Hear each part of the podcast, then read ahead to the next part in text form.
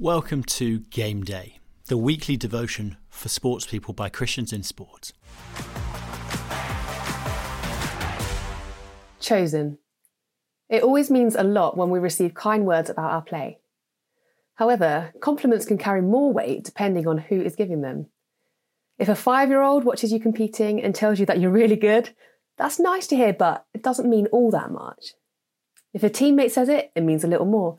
How much more from the captain or the opposition, the coach, or even an England scout? Here in 1 Peter, we can hear some of the most glorious words that describe the identity of those in Christ. And it means the world, because the one speaking to us is the creator of the universe, the one who flung stars into space, the one who created all the billions of humans who have ever existed, and yet zooms in on you. Let's hear how God describes us. Just a bit of context as we dive into 1 Peter chapter 2. Peter is writing to Christians scattered in exile, undergoing persecution for their faith. He's just talked about those who reject Jesus, and now he begins verse 9 with a great contrast of those who are in Christ. But you. Verse 9 says, But you are a chosen people, a royal priesthood, a holy nation, God's special possession Let's unpack that a bit. So, a chosen people. We as Christians are chosen by God. And unlike receiving compliments on our sporting performance, this is not due to any merit in us. It is entirely the loving kindness of God who chooses us. And this is great news because it can never be taken away from us, no matter how well we perform, as it were, in our lives or our relationship with God a royal priesthood. In Old Testament times, only a special few were chosen to be priests in God's temple and therefore had access to God. But now every Christian is his holy priesthood. We can all have direct access to God now, anytime. No matter who we are or what we've done, we get to know God personally because of the sacrifice of Jesus and we're called a holy nation. And this is not based on ethnicity or geography, but on Christ.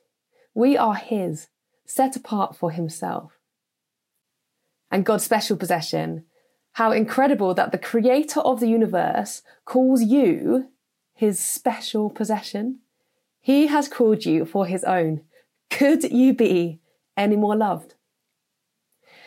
And so today, Know that no matter how today goes, or even how your season goes, whether you perform well or you have a shocker, whether you win or you lose, if you play or you're on the bench, how does God see you? Chosen, a royal priesthood, a holy nation, his special possession.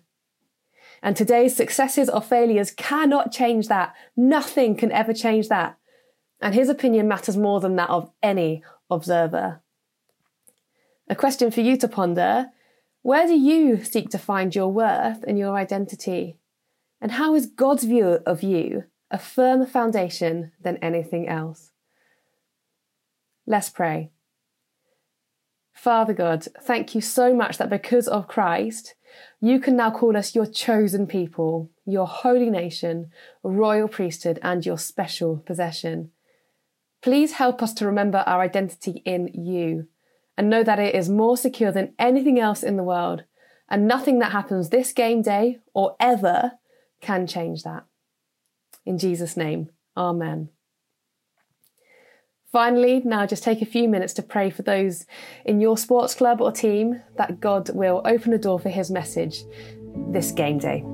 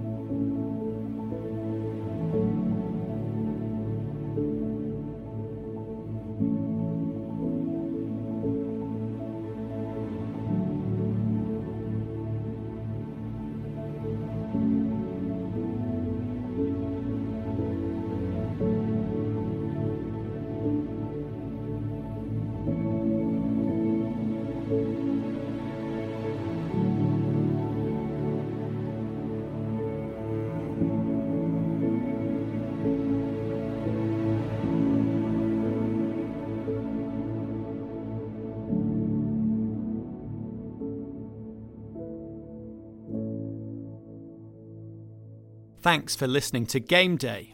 If you don't currently get Game Day in your inbox each week, you can sign up at christiansinsport.org.uk forward slash game day. Do check out the Christians in Sport podcast on all platforms for interviews, stories, and discussions about being a Christian in the world of sport. And do connect with us or get in touch on our website to find out more about how we work with and support sports people and help speak of Jesus into the world of sport. See you next week.